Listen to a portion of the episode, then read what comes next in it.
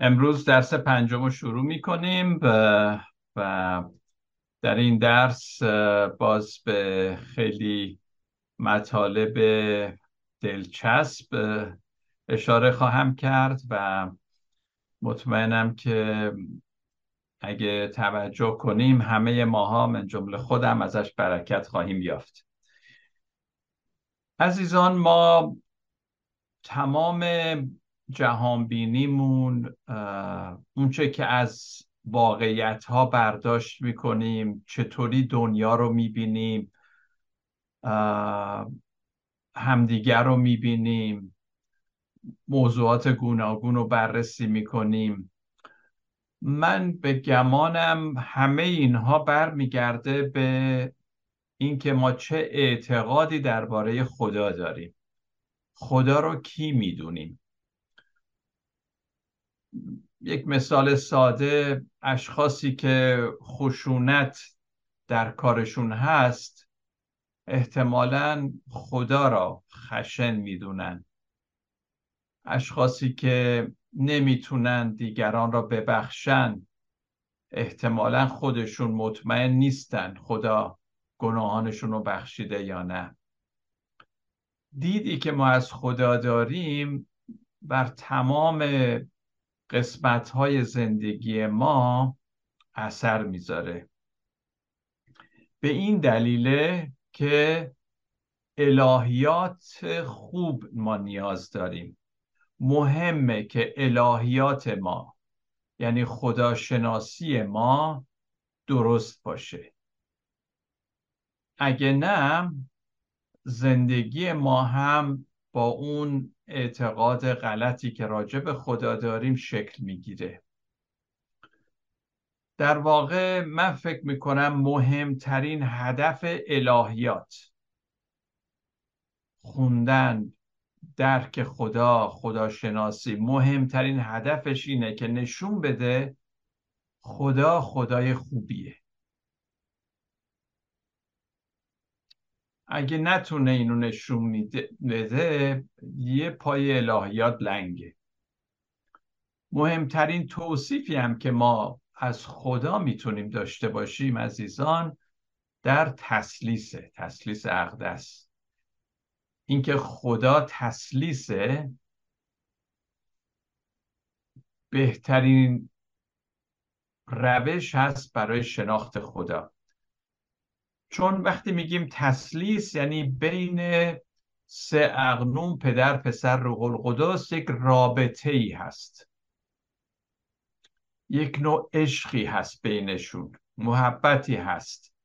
یک رابطه گرم بگیم خانوادگی هست. پدر پسر روح القدس. هیچ موقع عزیزان ترس ترس منفی منظورم هست نه منظورم خدا ترسی به اون معنایی که احترام برای خدا قائلیم نیست.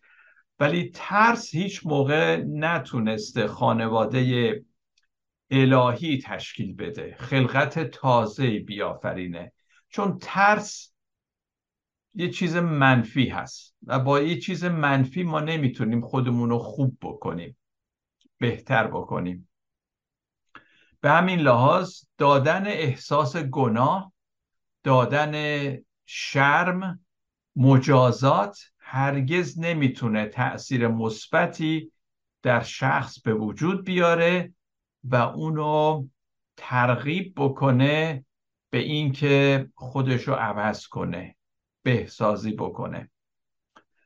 اما در رابطه تسلیس یه حرکتی یک جنبشی خیزشی ما می‌بینیم که کاملا مثبته. یه روندی هست که کاملا مثبته. به این معنا که خدا همیشه بخشنده است. حتی در مواقعی هم که فکر می‌کنیم او خشمگینه در اصل او بخشنده است. یعنی من نمی‌تونم خدای خشمگین رو مجسم کنم. اصلا اگه خوب دقت کنیم متوجه میشیم که این ما هستیم که خشمگینیم و خشم خود را به خدا نسبت می دهیم معمولا دیدید افرادی که از خشم خدا صحبت می‌کنن خودشون با چه خشم اینو میگن؟ با چه خشم موعظه می‌کنن؟ کتاب مقدس هم رشد ما انسانها رو نشون میده و هم مقاومت ما در برابر رشد. خدا می‌خواد که ما رشد بکنیم. ولی وقتی ما مقاومت می‌کنیم در واقع نمی‌خوایم رشد بکنیم همین یک, یک چیز منفی در ما هست. اون راه خدا رو نمیریم. ما معمولا در البته روند رشد بگم که همیشه سه قدم جلو و دو قدم عقب این حالت داره. یه حالت رقصی داره که ما با خدا انجام میدیم. یعنی همش همین نیست که ما همیشه همینجور می‌زنیم میریم برای به قول معلوم برای تیم ملی. اینجوری نیست که دائم داریم سعودی میریم.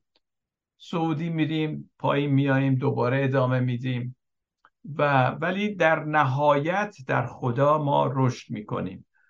و در کتاب مقدس شاید بعضی از شما عزیزان بگن که من جاهایی می‌بینم که از خشم خدا صحبت می‌کنه. در واقع این جاهایی که از خشم خدا صحبت می‌کنه موقعیه که ما دو قدم عقب رفتیم. پس خدا می‌خواد که ما جلو بریم. خشم او یه چیز منفی نیست.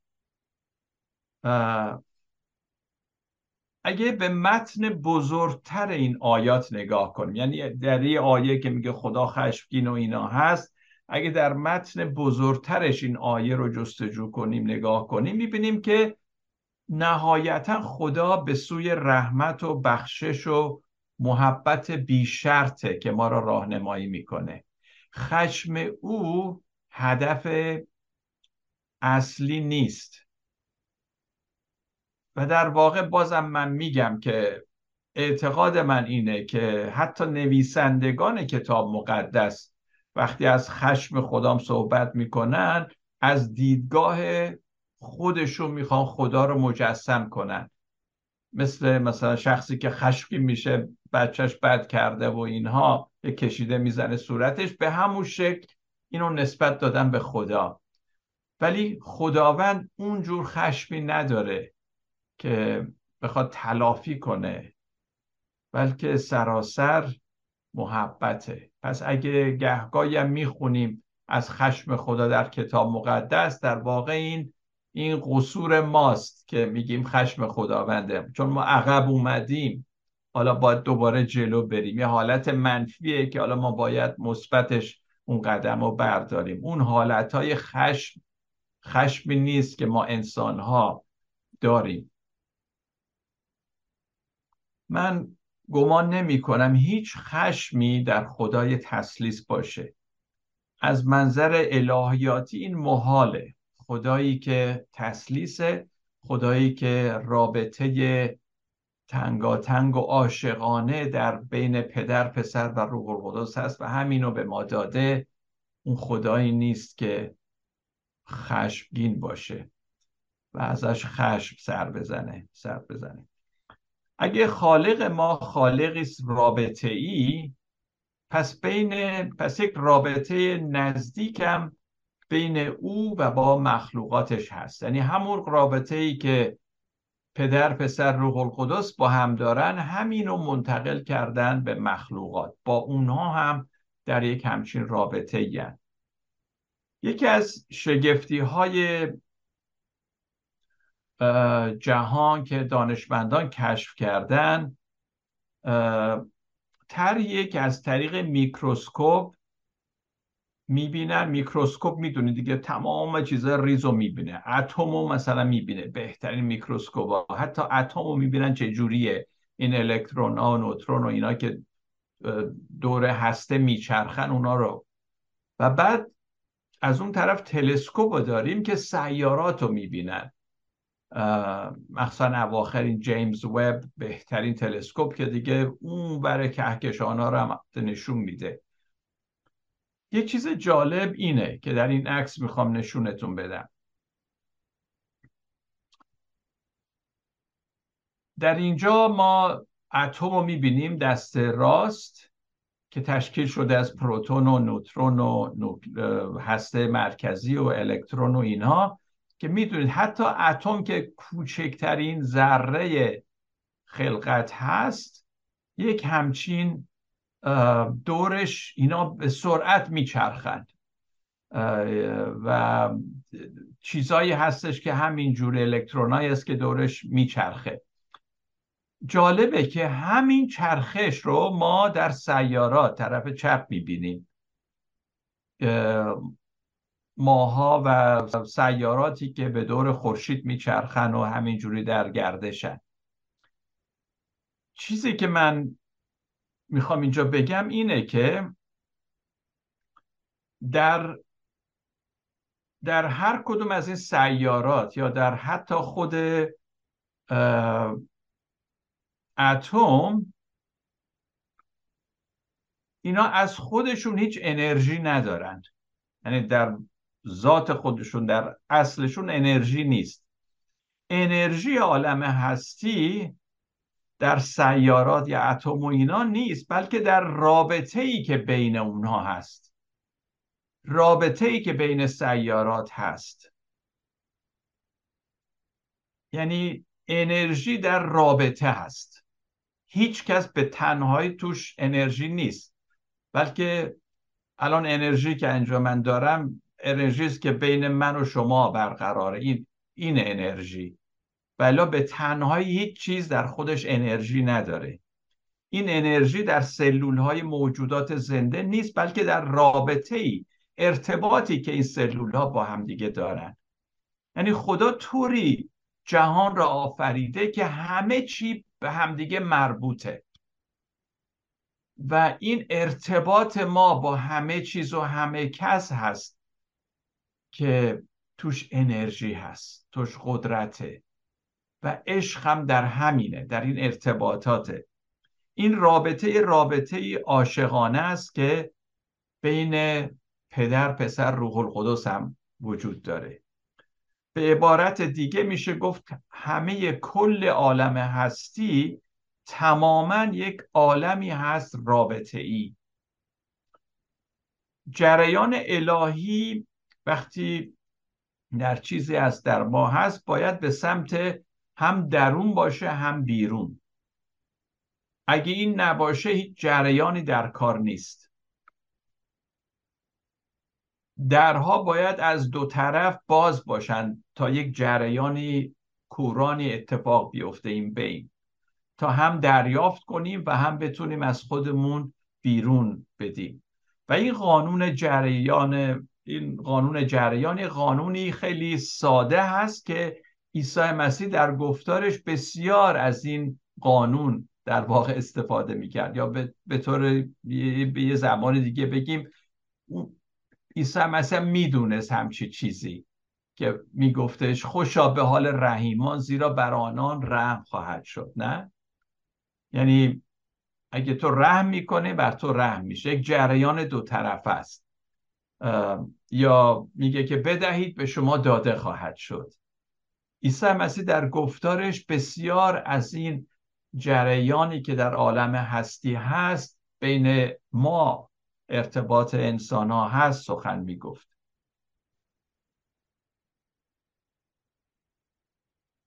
من گمان می‌کنم بدون شناخت تسلیس ما شاید نتونیم عیسی را خوب بشناسیم.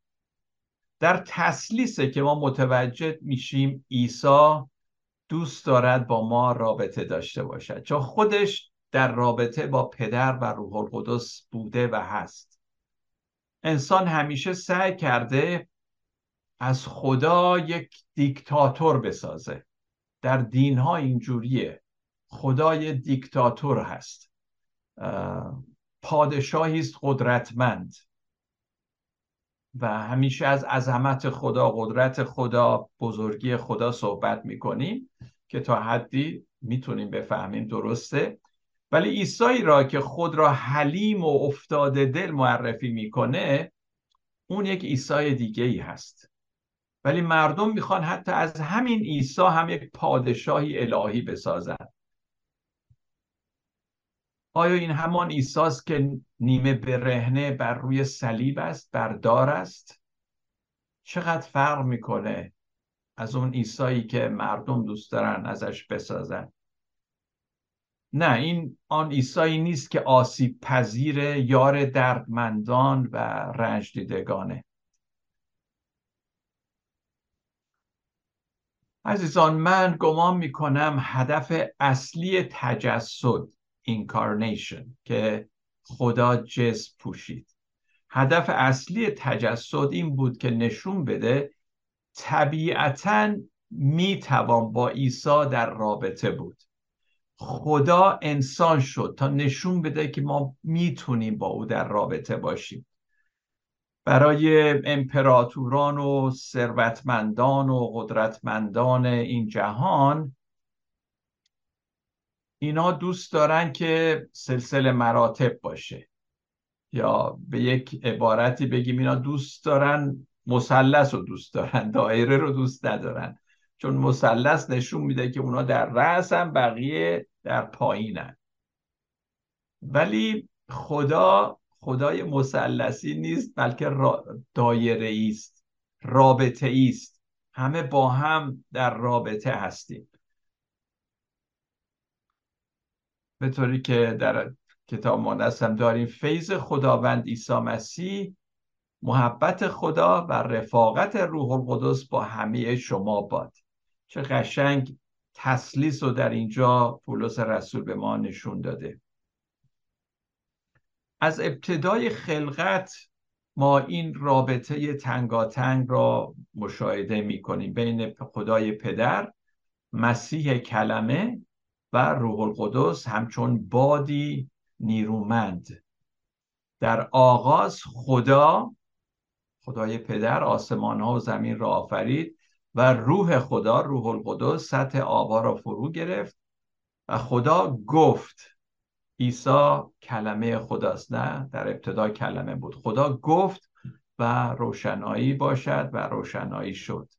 خیلی زیبا تسلیس رو از همون ابتدای خلقت ما می‌بینیم که با هم در کار هستند تسلیس نشون میده که در قدرت خدا از تسلط و تهدید و اجبار خبری نیست.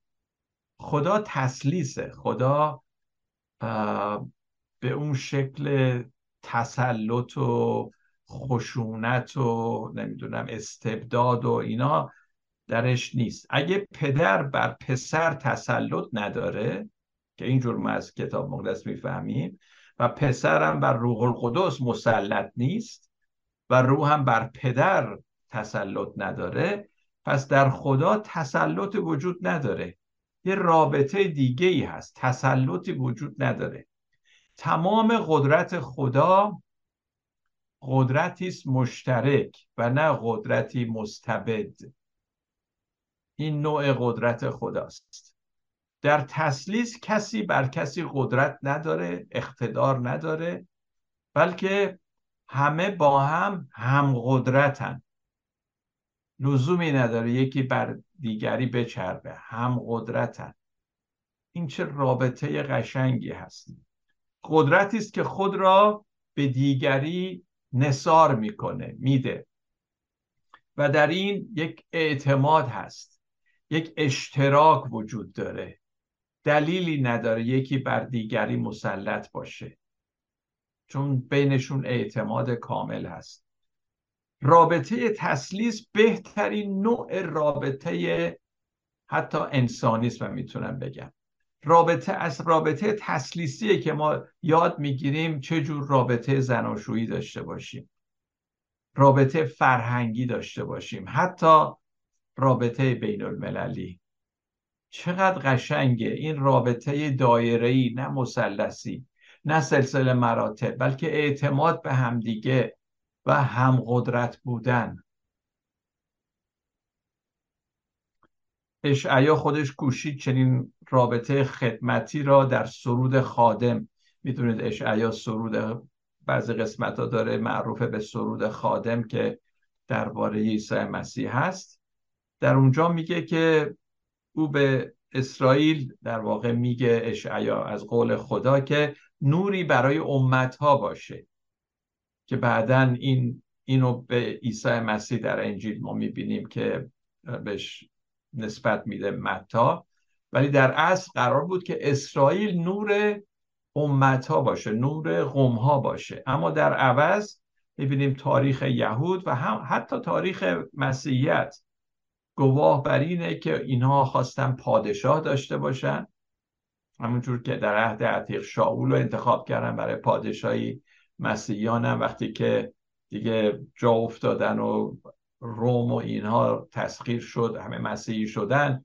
بعد اسخفان و پادشاهان و جنگ های صلیبی و به اون سمت کشیده شدن. امپراتوری می‌خواستن و اینا یادشون رفت که عیسی مسیح خودش خادمی رنج دیده بود و پر از عشق و محبت.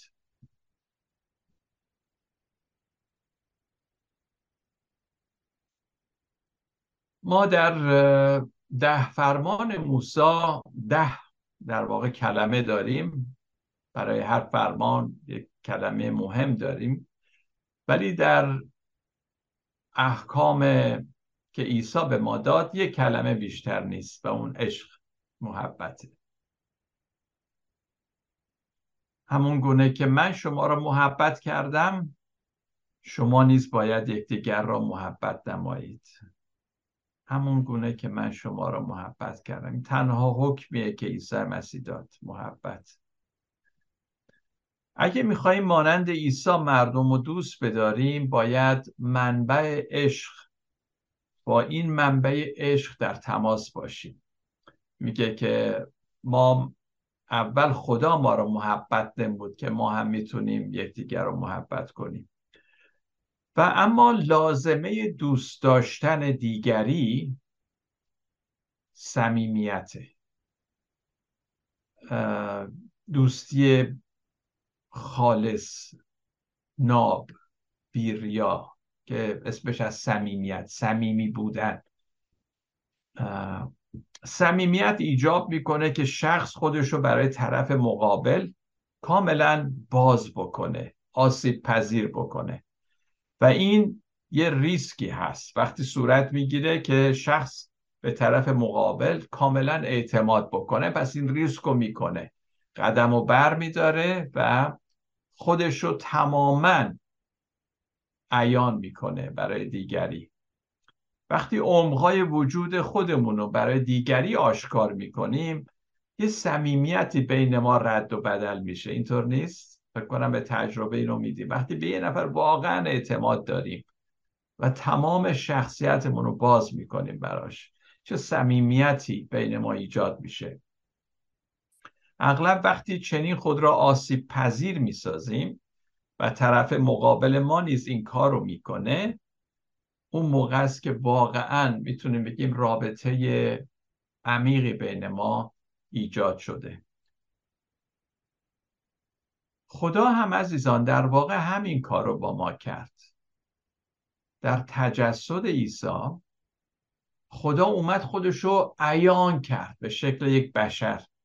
کاملا خودش رو باز کرد برای ما انسان ها عقل ما نمی‌تونه اینو حذف بکنه. به همین خاطر بعضی های سعی می‌کنند یک تفسیرهای خواب بکنن. نمی‌دونم چه جوریه. ولی اینو اصلا اینکه خدا انسان شد ما با چه کلماتی می‌تونیم بیان کنیم؟ جز اینکه تجربهش کنیم جز اینکه ازش لذت ببریم.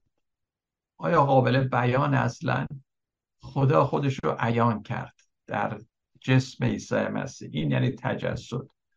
این واقعیت داره. اما چنین صمیمیتی ما در جامعه می‌بینیم خیلی کمیابه. حتی بین زن و شوهرها چقدر نایابه. و به خصوص میان مردها. مردها اصولا دوست ندارن ضعیف یا نیازمند خودشون رو نشون بدن. به همین خاطر خیلی دیر صمیمی میشن. صحبت هایی که می‌کنن خیلی قیشریه ولی من می‌بینم نسبتا زنها بهتر می‌تونن خودشون باز کنن صحبت کنن حرف بزنن.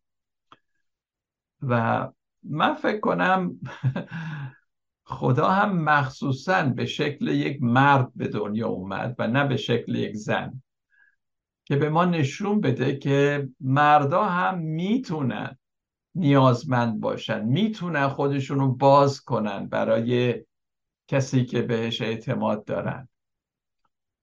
به همین خاطر عیسی یک همچین کسی بود. عیسی یک نمونه بارزی هست که احساساتش رو بروز می‌داد. برای ما مردها که گاهی اوقات هی می‌خوایم کنترل کنیم خودمونو. فقیران در روح کوچکان اینا عباراتی است که عیسی به کار می برد بسیاری از مردها میترسن با دیگران و حتی با خدا صمیمی بشن. اما واقعیت اینه که کسانی که ریس می‌کنن و صمیمی میشن شادترن از کسانی که همه چیز رو در درون خودشون نگه داشتن و میترسن خودشون رو برای شخصی باز بکنن. کسانی که از صمیمی شدن با دیگران میگریزن در دنیای خیلی کوچیکی زندگی می‌کنن. در حالی که خدا می‌خواد در یه دنیای بزرگی ما باشیم و از همه کس از همه چیز بتونیم لذت ببریم. صمیمیت تنها راه به سوی سرای عشق انسانی و خدایی است. چنین صمیمیتی در رابطه جنسی سالم دیده میشه اما محدود به آن نیست. ولی در اون رابطه هست که ما مزه مزه می‌کنیم. این فهمیم یعنی چی؟ صمیمیت. اینکه کاملا خود را در اختیار یکی دیگه می‌ذاریم. در واقع خدا به همین خاطره که عارفان وقتی از صحبت از خدا می‌کنن گاهی اوقات چنان شیفته خدا میشن که زبانی که به کار می‌برن حتی یک زبان خیلی عاشقانه و رومانتیک است و حیفه که ما یک همچین احساسی نسبت به خدا نداشته باشیم. یه همچین تجربه با خدا نداشته باشیم. تجربه ای که حتی غیر قابل وصفه. همون که پولس میگه. میگه من رفتم خدا رو دیدم. به جاهایی رفتم که زبان نمی‌تونه اونو وصف بکنه.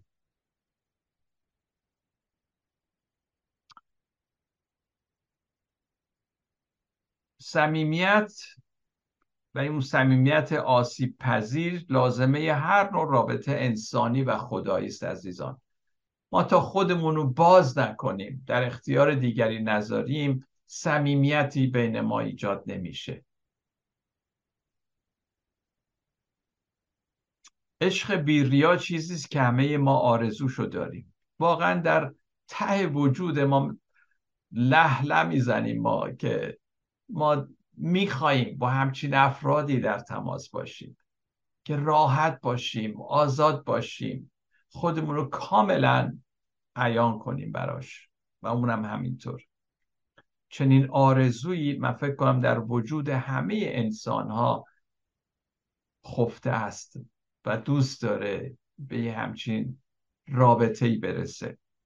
اگه میخواییم نفس حقیقی خودمون رو پیدا کنیم بفهمیم که واقعا من کی هستم نفس راستین خودم. و لازم است با تمام وجود بخواهیم که عشق بین ماها باشه. دوستمون بداریم و بگذاریم دوست دوستمون داشته باشن. خودمون دیگران رو دوست بداریم و بذاریم دیگران هم ما را دوست بدارن.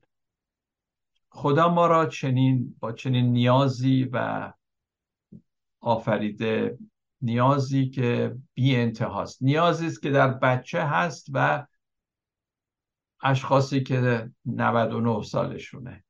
این نیاز هیچ موقع از بین نمیره. نیاز برای صمیمی بودن برای داشتن عشق واقعی و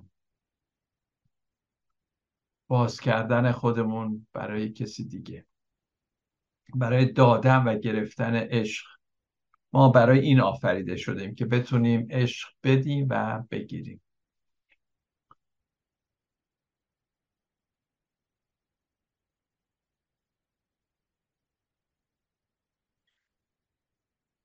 چه کار اشتباهی ما می‌کنیم اگه از داوری و مجازات خدا حرف بزنیم ولی رحمت خدا رو اول دربارش صحبت نکنیم.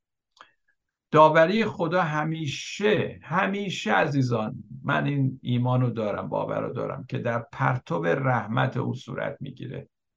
هیچ موقع داوری خدا رو جدا نکنید از رحمت خدا از بخشش و آمرزشی که خدا به ما میده. اینا با هم در هم تنیدن. وقتی ما اینو جدا می‌کنیم از خدا یک قولی می‌سازیم که اصلا اون نیست. ما نمی‌دونیم با ابدیت چه کنیم. چون فکر ما قادر به درک یا کنترل اون نیست. به همین خاطره که بعد فرضی ها تئوری ها از خودمون در میاریم که ابدیت چجوری میشه کجا خواهیم رفت اونا کجا خواهند رفت ما بهتر اون کجا خواهیم رفت. اصلا ما درکی از ابدیت نداریم. ما خیلی هنر کنیم در همین دنیای سبودی بتونیم یه کاری بکنیم. ولی در دنیایی که هزاران بود شاید داشته باشه مثلا نمی‌دونیم چجوری راجبش فکر بکنیم. به همین خاطره که فکر حسابگر ما که دو دو تا چارتایی هست و می‌خواد همه چیز رو با یک قانونمندی این دنیا و با عقلگرایی که نتیجه بخش نیست. خدا رو ما بتونیم تعریف کنیم یا بشناسیم. با این مفاهیم می‌خوایم راجع به داوری خدا هم صحبت بکنیم. اکثر موعظه هایی که من میشنوم واعظ وقتی از رحمت خدا صحبت بکنه مثلا از محبت و اینا فوری اضافه می‌کنه. البته خدا داوری هم می‌کنه ها. مثل اینکه حالا اونو نگه دیگه موعظش مردم همین حالا میرن بیرون و هزار گناه می‌کنن. از ترسش فورا میگه. اما خدا داوری هم می‌کنه.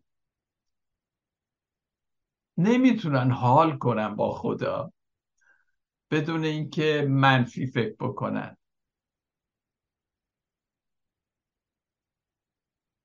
این ترسی که در وجود هاست باعث میشه که از خدا لذت نبرن به نظر من. معمولا آخرین کلامی که ما میشنویم داوریه. به همین خاطر در ذهن ما هم همیشه این داوری هی میمونه. متاسفانه وقتی از داوری صحبت میشه داوری به معنای مجازات تا اصلاح. و این غلطه. داوری خدا برای اصلاح ما هست. حتی کلمه تنبیه هم که به کار می‌بریم تنبیه به معنی متنبه ساختن شاید به تعدیب بیشتر نزدیک به مجازات. خدا که ما با ما سر جنگ نداره که بخواد ما رو مجازات کنه. خدا می‌خواد که همه ما رو اصلاح بکنه. فیض رایگان خدا به مذاق ego خوشایند نیست. این ego یی که ما داریم. چون می‌دونید وقتی ما میگیم که خدا فیضش هست و ما رو میبخشه این ego ی ما میگه پس تو چی؟ تو هم حتما یه کاری باید بکنی یا مثلا تو هم می‌تونی یه کاری بکنی. چرا همش فیض خدا و اینها؟ نه صحبت از داوری کنی اینا کن. تو یه کاری بکن که در داوری نه یا همه دیگران برن به جهنم و داوری بشن. ولی تو نه. تو می‌تونی می‌تونی این ایگو بعد جوری گرفتارمون کرده. یعنی اصلا نمی‌ذاره نفس بکشیم. باید حتما خودش رو نشون بده. به همین خاطر نمی‌تونه فیض رایگان خدا رو بپذیره. منم باید دخالتی داشته باشم تو این. و این دخالت دیگه گن می‌زنه به همه چی.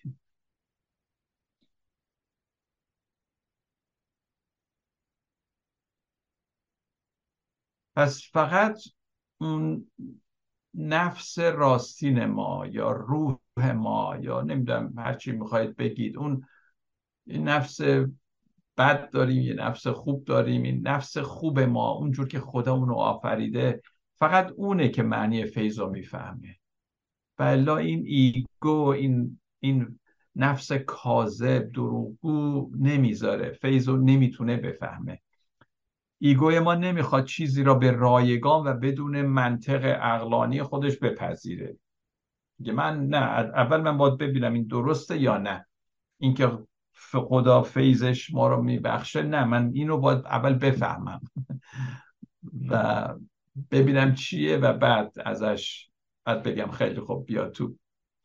دوست داره فقط چیزی رو بپذیره که با شایستگی یا منطق خودش سازگاره. آخه منم باید دخالتی داشته باشم. همین جوری که آخه چه جوری خدا بدون شرط ما رو دوست داره. نمیشه این. با عقل من جور نیست. این ایگوه که نمی‌ذاره خدا محبتش رو همین جوری نشون بده. نمی‌تونه بپذیره که خدا عاشق جانهای ماست. جهانبینی را دوست داره که معتقد به کمبود نعمت. انگار خدا فیضش محدوده. به چند نفر میده که صف کشیدن به آخر نفر میده که اینم تو بگیر اون, اون یکی که پشت سرت نه دیگه به اون نمی‌رسه. مثل صفهای غذا و اینها که در ایران جاهای دیگه هست دیگه به تو نمی‌رسه. این فیض همین جهر فقط برای چند نفره.